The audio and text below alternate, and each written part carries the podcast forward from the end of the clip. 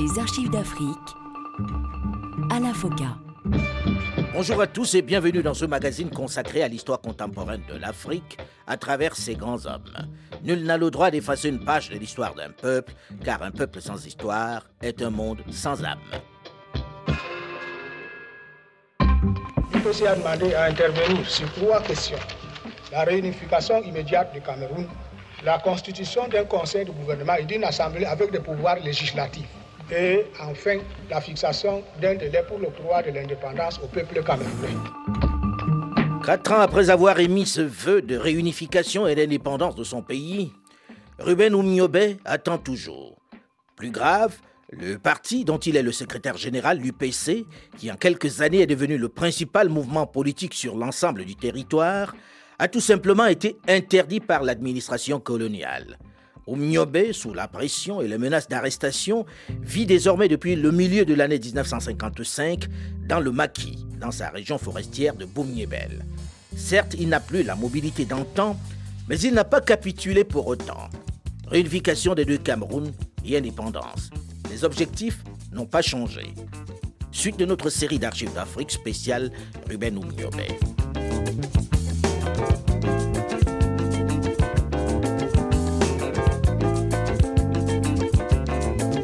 Pré était un remarquable économiste. Il a toujours pensé que l'essentiel était le développement économique. Et l'UPC était un, frein à l'économie.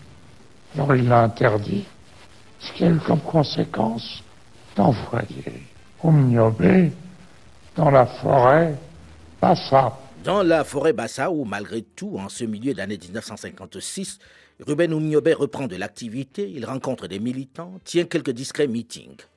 Roland Pré est parvenu à mettre au moins momentanément un frein à l'expansion du mouvement nationaliste. Mais le vide politique est tel que les pouvoirs publics envoient discrètement des émissaires dans son maquis pour ouvrir le dialogue avec Oumniobé.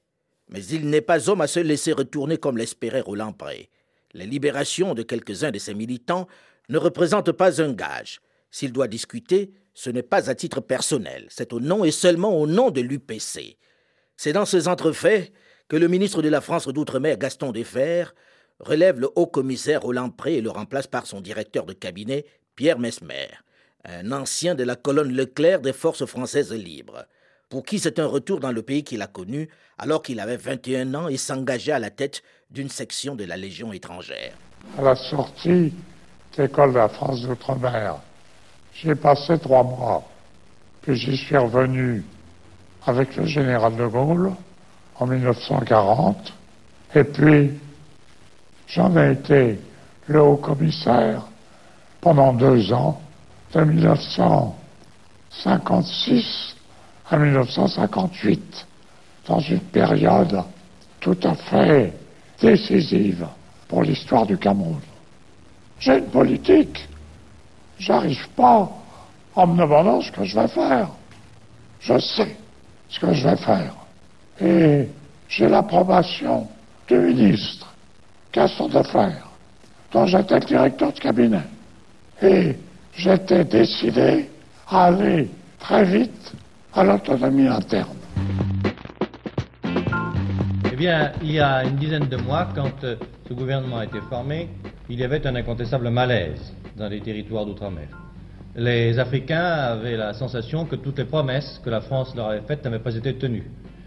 Les Français étaient inquiets après la guerre d'Indochine et notre départ d'Indochine, après les difficultés que nous connaissons en Algérie, après que l'indépendance ait été accordée à la Tunisie et au Maroc, les Français avaient l'impression que le gouvernement avait l'intention d'abandonner ces territoires.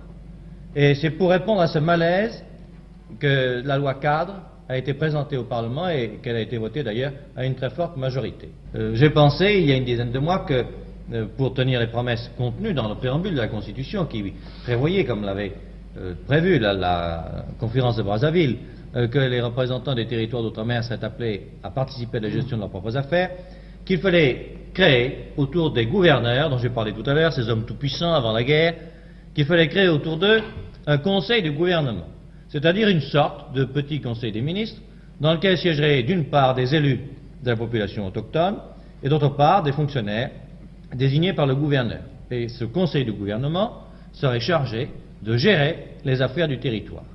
Et puis, puisque euh, ces conseils de gouvernement siègent dans les capitales, j'ai pensé qu'il était nécessaire de faire quelque chose pour ce qu'on appelle la brousse, c'est-à-dire la partie rurale des territoires d'outre-mer.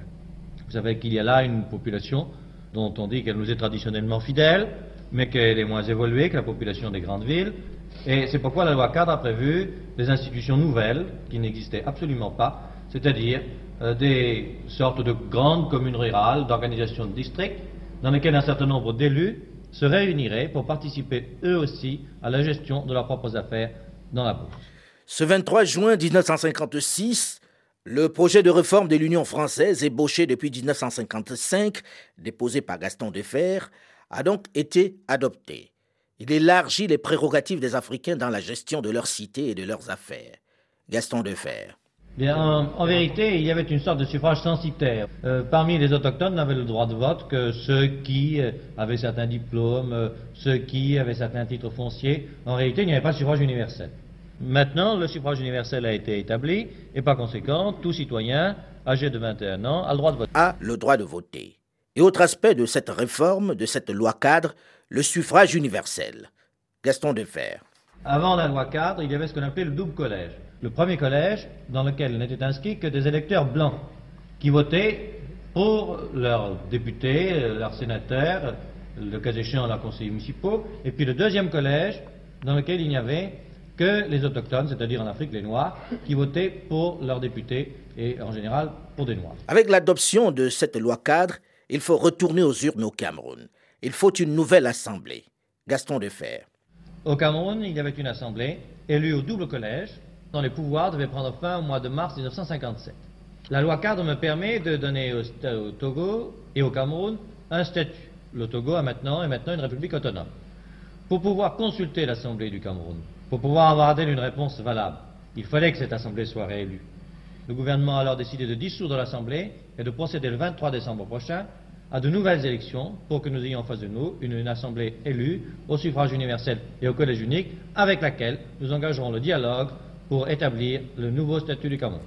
Il faut donc retourner aux urnes au mois de décembre 1956. Mais ces élections peuvent-elles être crédibles et représentatives sans la participation de l'UPC toujours interdite et pourtant très active, omniprésente? D'abord par ses idées, puisque malgré la répression, les objectifs de Oumniobé séduisent l'immense majorité de la population, mais aussi par sa discrète mobilisation. Le leader nationaliste continue dans sa région d'éduquer les masses, de sensibiliser les populations à l'urgence de l'autonomie. Et ses militants dans d'autres régions mènent avec succès le même travail. En août 1956, l'administration annonce son intention d'amnistier les personnes mêlées aux événements de mai 1955. Mais Oumniobé n'a pas été mêlé à ces événements. Les faits qui lui sont reprochés sont antérieurs à cette date. Il n'est donc pas amnistiable pour l'instant. Avec l'absence de Oumniobé et de l'UPC, le terrain politique est occupé par deux grands personnages qui ont repris à leur compte les revendications qu'ils formulaient, l'autonomie. On a d'un côté le député André Marim Bida, auréolé de sa victoire contre un candidat blanc à Yaoundé. André Marim Bida, député du centre-sud du Cameroun, qui a choisi l'apparentement de son parti avec celui de Guy Mollet et de Gaston Defer. Il dit être le seul interlocuteur valable. Cet ancien séminariste est soutenu par la puissante Église catholique qui voit en lui le rempart à l'UPC, au communisme athée pour reprendre leur expression. Et puis il y a Paul Sopo Priso, le président de l'Assemblée territoriale, qui lui a choisi devant le vide créé par la dissolution de l'UPC et la remarquable poussée nationaliste de lancer un rassemblement d'union nationale, mouvement dans lequel se retrouvent l'ensemble des militants, notamment ceux de l'Union des populations du Cameroun, qui sont dans la clandestinité. Contrairement au mouvement d'André Marimbida, Paul Sopo Priso milite en faveur de l'amnistie pour les militants de l'UPC et tous les nationalistes condamnés depuis les émeutes de mai 1955. C'est à cette union nationale Koum va apporter son soutien en attendant bien sûr que la loi d'amnistie pour laquelle il milite soit adoptée. Le Rassemblement d'Union nationale de Sopo Priso est de plus en plus populaire. Au sein du mouvement, l'UPC est représenté par des amis sûrs, des Camerounais membres de l'UPC comme le docteur Mathieu Tagny, qui vient d'être libéré, ou encore des sympathisants comme le docteur Marcel Bébé Mais à côté de ces deux grandes structures, Pierre Mesmer a manifestement fait son choix, une troisième voie, celle d'Amadou Aïdjo, le jeune Peul du Nord discret et sans histoire. Tout le monde nationaliste s'organise dans les villes et les villages en attendant l'amnistie qui va permettre le retour de l'UPC sur la scène politique. Mais elle tarde à venir. Et pourtant, on est proche du scrutin prévu pour le mois de décembre 1956. Oumniobé par son fils Daniel. En effet, non seulement les trois mouvements prétendument dissous ont connu un essor formidable dans la clandestinité, mais un grand mouvement de masse s'est formé dans le pays sous le nom de courant d'union nationale auquel adhérèrent toutes les couches du pays, dont la majorité des chefs traditionnels parmi lesquels l'administration comptait trouver un dernier appui. Oumniobé n'est pas pour autant serein, loin s'en faut. À nouveau, la tension monte dans les rangs nationalistes. Les militants de l'UPC ne font plus totalement confiance aux autorités qui essaient toujours de récupérer Oumniobé sans rétablir son mouvement, de le retourner. Ils commencent à s'organiser dans la brousse pour apporter une réponse à cette administration qui visiblement minimise leur capacité à réagir.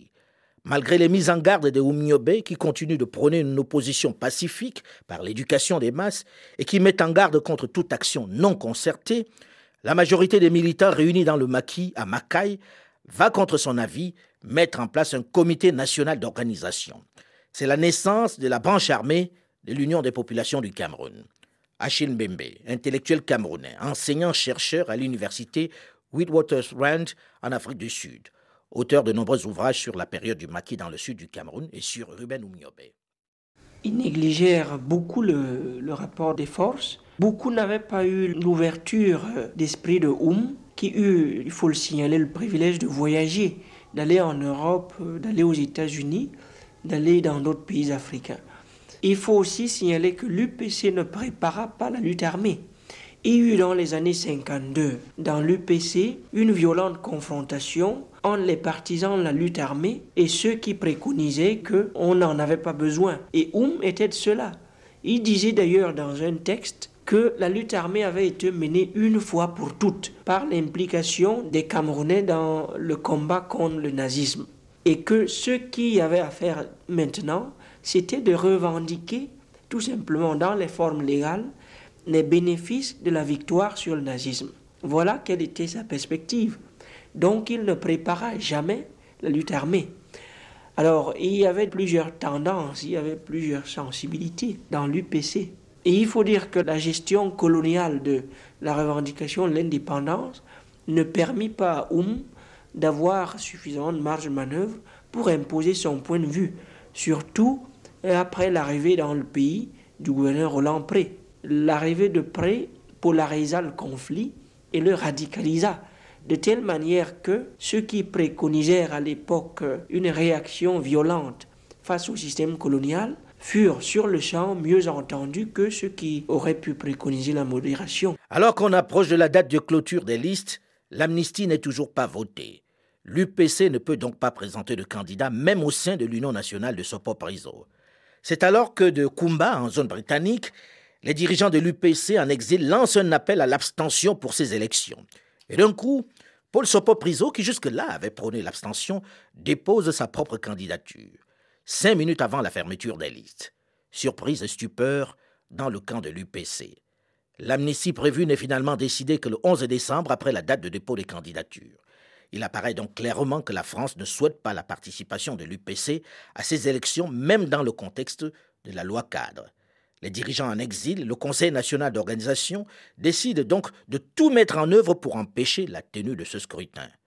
Ordre est donc donné de saboter les bureaux de vote et même d'éliminer certains traîtres du Rassemblement d'Union. C'est le début d'une violente opposition entre Camerounais pour ou contre l'UPC, mais aussi de l'embrasement de la région d'Oumniobé et du pays. Oumniobé va très rapidement être débordé sur son aile gauche par les activistes du Conseil national d'organisation qui désormais frappent les collabos et les ennemis de l'UPC. On brûle des maisons, on assassine. Il faut empêcher que ne se tienne ce scrutin. Les militants du CNO vont assassiner deux candidats transfuges de l'UPC, le docteur Elangue et Pouma. Erreur. L'autorité va alors décréter ces régions en état insurrectionnel et quadriller tout le secteur. Mais le sabotage des bureaux de vote pour les élections de dimanche vont se poursuivre dans toutes les grandes villes du centre-sud. La colère des autorités coloniales va être particulièrement forte. Elles vont avoir une réponse musclée à ces attaques, à ces deux meurtres en particulier. André Bachama, un villageois, raconte. Le 18 décembre 1956, d'autres sont passés là où nous étions, d'autres sont passés par ici. Ils les ont encadrés ici. Dès qu'ils les ont vus, ils, ont, se sont mis à, sur eux. Donc nos parents sont morts ici tous. C'est comme ça. Ils sont morts pour la liberté. les cadavres étaient partout. Les chiens les mangeaient. Les chiens. Les corbeaux. Je crois que tous les oiseaux qui, sont des carnivores venaient manger la chair de nos papas ici. Avant qu'on les enterre dans des fosses. Les élections vont néanmoins se dérouler sous haute surveillance dans la région Bassa et dans d'autres parties du territoire camerounais. Malgré la forte abstention, l'administration coloniale se réjouit des résultats obtenus. Le Parlement s'est réuni pour la première fois dès le mois de janvier 1957. Bitote Akwa, député de Douala, doyen d'âge, prononce le discours inaugural. Monsieur le haut-commissaire, monsieur les parlementaires, mesdames, mes chers collègues, messieurs, nous ne pourrions mieux mériter la confiance de notre peuple qu'en faisant de cette Assemblée un valable organisme qui jettera les fondements d'un État camerounais. Je propose que l'objectif de cette Assemblée soit d'établir un régime nouveau basé sur le libre consentement de la population, sur l'exercice plus progressif de nos libertés fondamentales et, enfin, sur la claire vision des intérêts réciproques de la France et du Cameroun. Camerounais, les Français qui sont parmi nous sont nos élus. Le peuple camerounais leur a accordé sa confiance. Je pense, avec vous tous, qu'ils feront tout ce qu'il leur sera possible pour sauvegarder, dans la franchise et dans le respect du droit de tout peuple à disposer de lui-même les rapports franco-camerounais. Puissent nos efforts et ceux du gouvernement français donner naissance à des réalisations palpables qui serviront les intérêts des unes et des autres et par lesquelles nous pourrons tout dire à la France et au Cameroun. Bonne année et bonne chance. Pierre Mesmer, le haut commissaire qui a tout orchestré, prend la parole pour exprimer les nouvelles règles du jeu issues de la loi cadre. Le texte déposé sur le bureau de votre Assemblée comporte 47 articles. Je voudrais seulement en dégager les principaux caractères. Le principe fondamental à partir duquel a été construit le projet est le maintien de la tutelle confiée par les Nations Unies à la République française. Ceci correspond à une position prise et affirmée à maintes reprises par la plus large fraction de l'opinion publique camerounaise. Le second principe qui a inspiré les auteurs du projet a été la reconnaissance de la personnalité camerounaise et le transfert aux Camerounais de très larges responsabilités. Une citoyenneté Dans cette assemblée territoriale qui siège en ce début d'année 1957, pas un membre de l'UPC. Les élections se sont certes déroulées, les députés souhaités sont certes là et représentent la couleur que souhaitait la France pour conserver le Cameroun dans son giron, mais la paix est loin d'être revenue. L'année 1957 qui commence va être celle de toutes les batailles dans le pays. Les nombreux nationalistes de l'UPC n'ont pas dit leur dernier mot. Mais ils ont en face d'eux un haut commissaire décidé à remettre de l'ordre à sa façon, et un officier particulièrement violent pour mater la rébellion qui se mobilise le colonel Lamberton. La lutte nationaliste et Ruben Oumniobé, son leader, entrent dans une phase décisive, comme nous allons le voir dans une dizaine de minutes, dans la dernière partie de cette série d'archives d'Afrique spéciale Ruben Oumniobé. Rendez-vous donc juste après une nouvelle édition du journal sur Radio France Internationale. À très vite.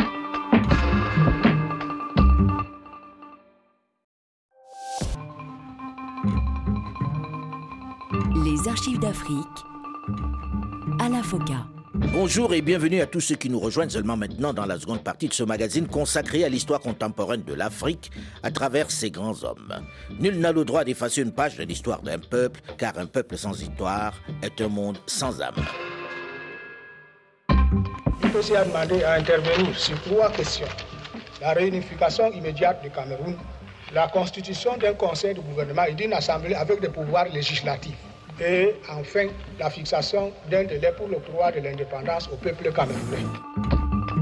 Plus de six ans après avoir prononcé ce discours au siège des Nations Unies, son objectif reste le même. Malgré les pressions, les brimades, les humiliations et les manœuvres de l'autorité de tutelle pour le détourner de ce projet, de ce rêve pour son peuple, Ruben Oumiobe, le leader de l'UPC, désormais contraint à la clandestinité depuis l'interdiction de son parti et la chasse à l'homme engagé contre lui et ses camarades, poursuit son combat depuis son maquis de Boumiebel. L'administration coloniale ne lui laisse qu'un choix, se rallier ou mourir. Suite de notre série d'archives d'Afrique spéciale Ruben Oumiobe.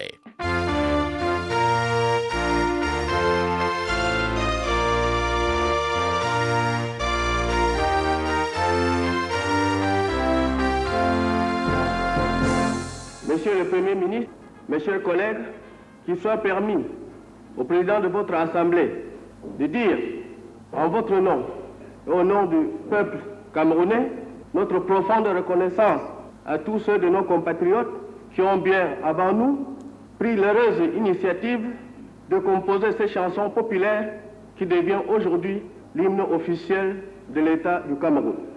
Et puisque vous l'avez adopté, puis-je vous demander de chanter Au Cameroun, berceau de nos ancêtres, autrefois tu dans la barbarie. De tous ces députés qui chantent pour la première fois l'hymne national du Cameroun, entonné au sein de l'Assemblée par Kemajou, le président, pas un seul militant de l'UPC. Cet hémicycle est loin d'être représentatif de la population camerounaise qui s'est largement abstenue. Mais il a la couleur que souhaitait le haut-commissaire Pierre Mesmer. Le principe fondamental à partir duquel a été construit le projet est le maintien de la tutelle confiée par les Nations Unies à la République française. Le second principe, une citoyenneté camerounaise est créée, le pouvoir exécutif sera confié à un ministère camerounais, dirigé par un Premier ministre, désigné par le haut-commissaire, investi par l'Assemblée et responsable devant elle. Le pouvoir législatif sera exercé par une Assemblée législative ayant pouvoir de voter les lois camerounaises, les impôts et le budget.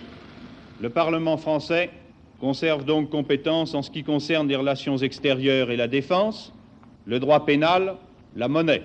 Le haut-commissaire, représentant le gouvernement de la République, dirige les services d'État, reste responsable de la sécurité et contrôle la légalité des actes des autorités camerounaises pour en assurer la parfaite validité au regard des institutions démocratiques dans le cadre desquelles ils doivent intervenir.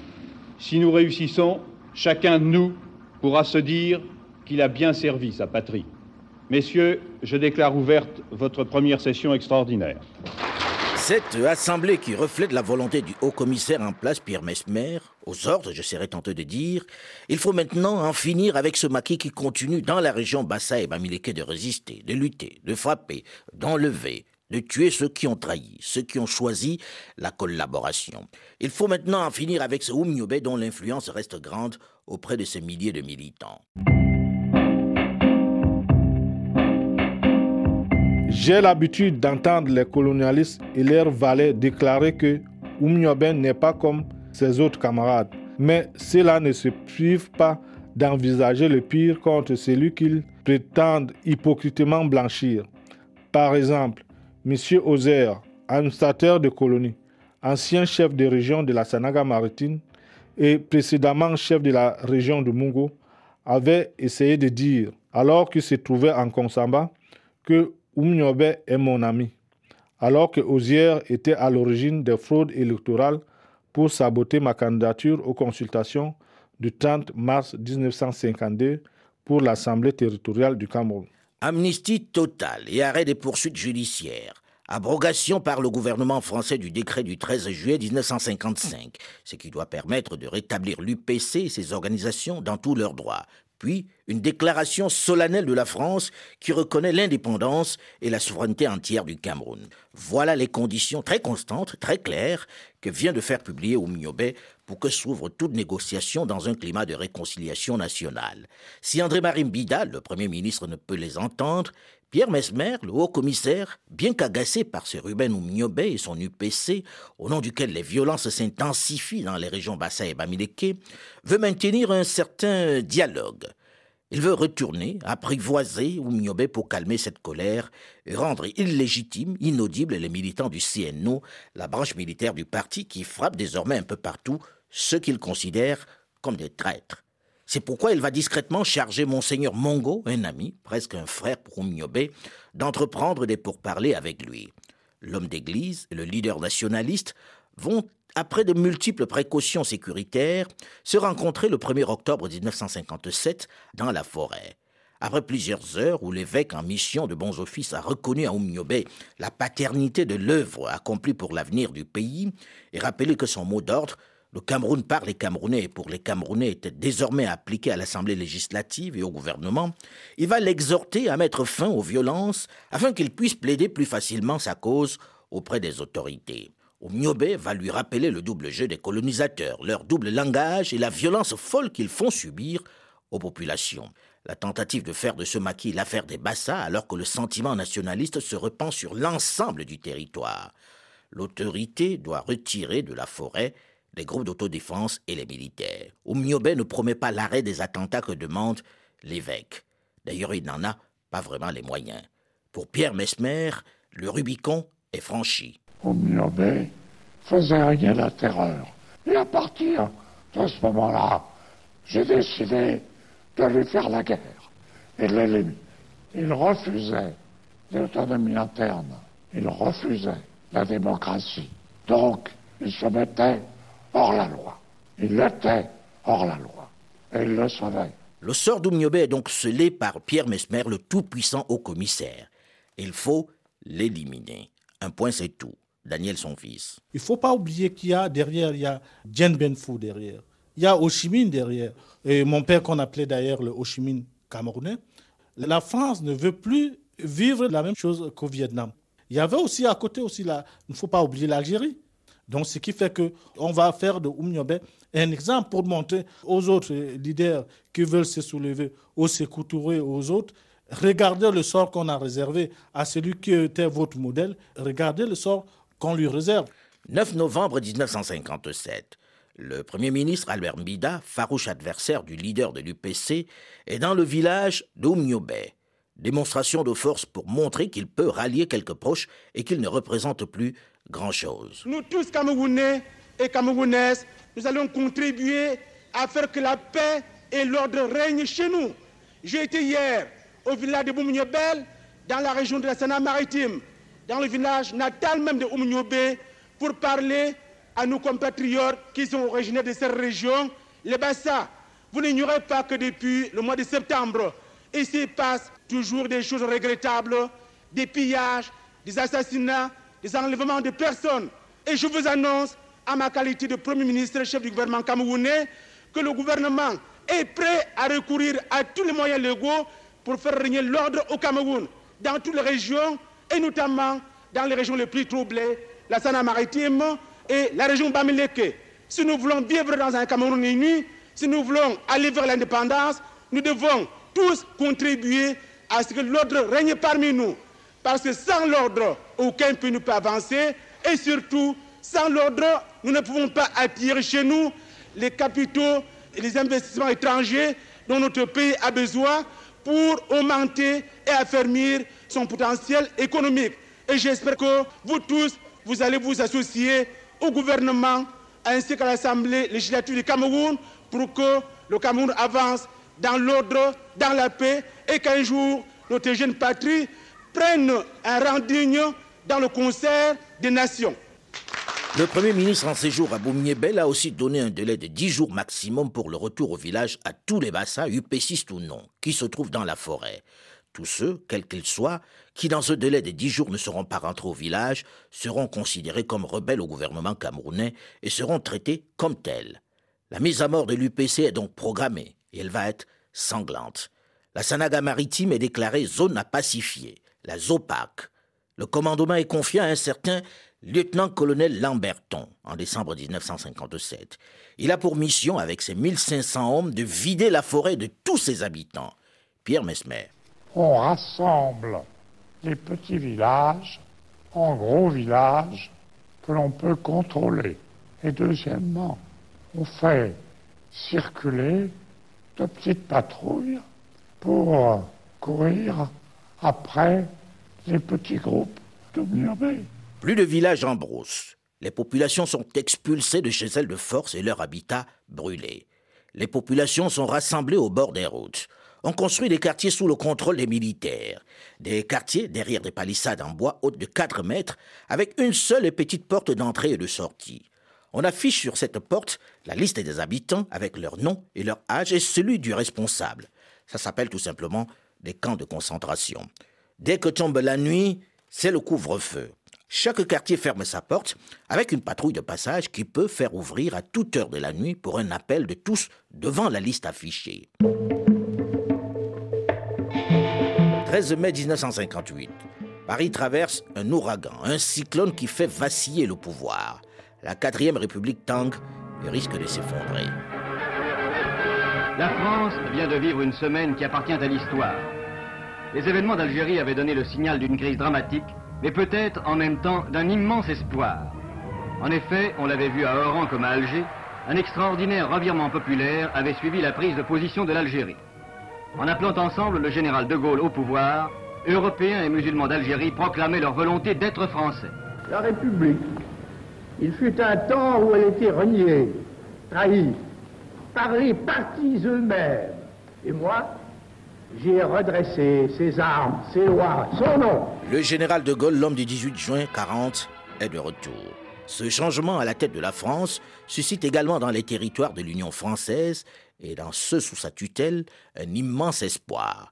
Ici, on le connaît bien, on se souvient encore de son discours à Brazzaville en 1944, de sa promesse de plus de liberté et d'émancipation de ces populations d'Afrique qui ont permis à la France libre d'aller à l'assaut du régime nazi qui occupait son pays.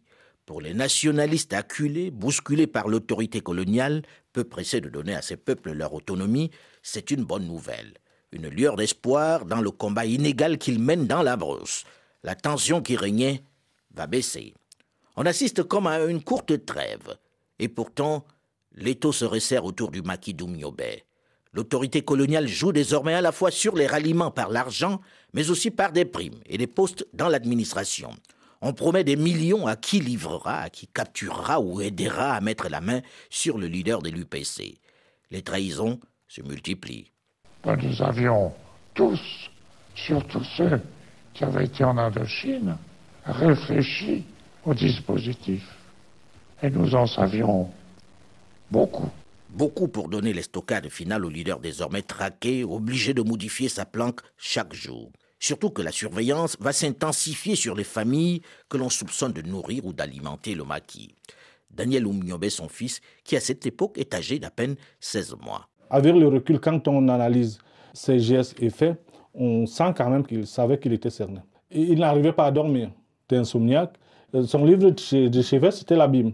Si bien que son ami Ho lui avait, dans une correspondance, lui a dit Tant que dans ton, sous ton oreiller, il n'y a que la Bible, tu n'arriveras pas à, à faire à l'indépendance du Cameroun. Abel Yenga, homme politique et auteur camerounais. Quelque temps avant sa disparition. Ce qui est sûr, ce que disent les rapports français des militaires qui faisaient la répression dans la région euh, Bassa à l'époque, c'est que le maquis de Oumniobé avait été localisé bien longtemps à l'avance. L'ordre qu'avaient les militaires était de suivre, de ne pas perdre de vue le maquis de Oum, mais de ne pas tuer Oumniobé. Bon, ceci est une, une version qui m'a été confirmée à la fois par M. Ramadier, qui avait été gouverneur au Cameroun à un moment donné. Ceci m'a été confirmé aussi par un Bida, qui avait été Premier ministre du Cameroun de 1957 à 1958. Ceci m'a été confirmé aussi par un certain nombre de rapports que Chafar m'avait montré des officiers qui faisaient le coup de feu dans la région de la Sanaga maritime, qu'ils avaient l'ordre de, de suivre le marquis de Oum, mais de ne rien faire. Jusqu'au jour où le pouvoir politique a donné l'ordre de tirer sur ce maquis. Le pouvoir colonial a maintenant donné l'ordre de tirer sur ce maquis et sur Oumniobé qu'il faut éliminer, comme le disait tantôt Pierre Mesmer, le représentant sur place de la France. Comment Oumniobé, désormais traqué, va-t-il s'en tirer devant la détermination du colonel Lamberton, qui ne fait pas de quartier et dont les soldats pourtant africains ne font pas des discernements dans la région Bassa? A-t-il une chance de s'en sortir avec les trahisons qui se multiplient, avec la torture physique que l'on inflige à ses collaborateurs arrêtés? Peut-il passer à travers les mailles de ce filet avec cette forte prime proposée à tout ce qui permettrait son arrestation? Comment, avec une femme, une belle-mère et un fils de quelques mois, va-t-il pouvoir survivre, fuir devant ces chasseurs dans ce maquis qui était depuis longtemps déjà localisé? Nous en parlerons la semaine prochaine dans la dernière partie de cette série d'archives d'Afrique spéciale Oumniobé qui entre en cette année 1958 dans une phase particulièrement critique. Une phase qui va façonner le Cameroun des indépendances. Delphine Michaud, Olivier Raoul et Alain Foucault, nous vous donnons rendez-vous la semaine prochaine, même heure, même fréquence, pour la suite de notre série d'archives d'Afrique consacrée à Ruben Oumniobe. Dans un instant, une nouvelle édition du journal sur Radio France Internationale. À très vite.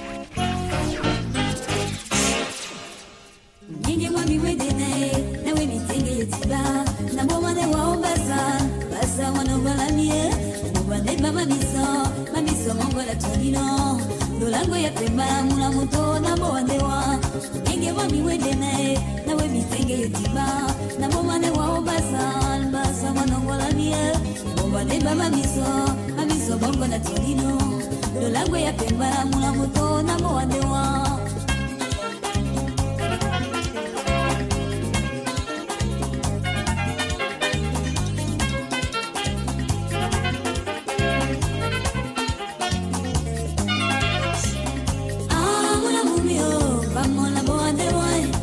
We're kene zemalorie. Ah, mon amour La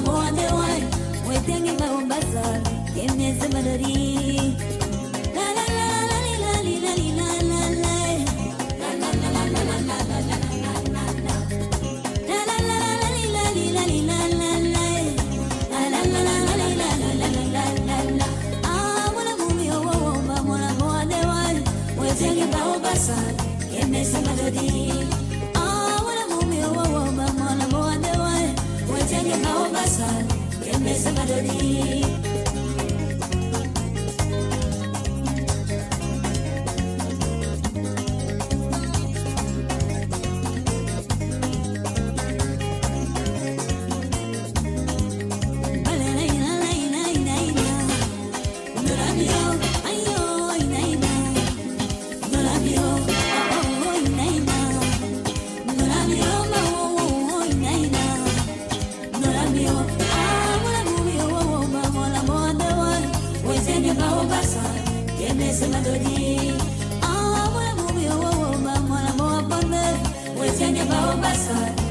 زمن دين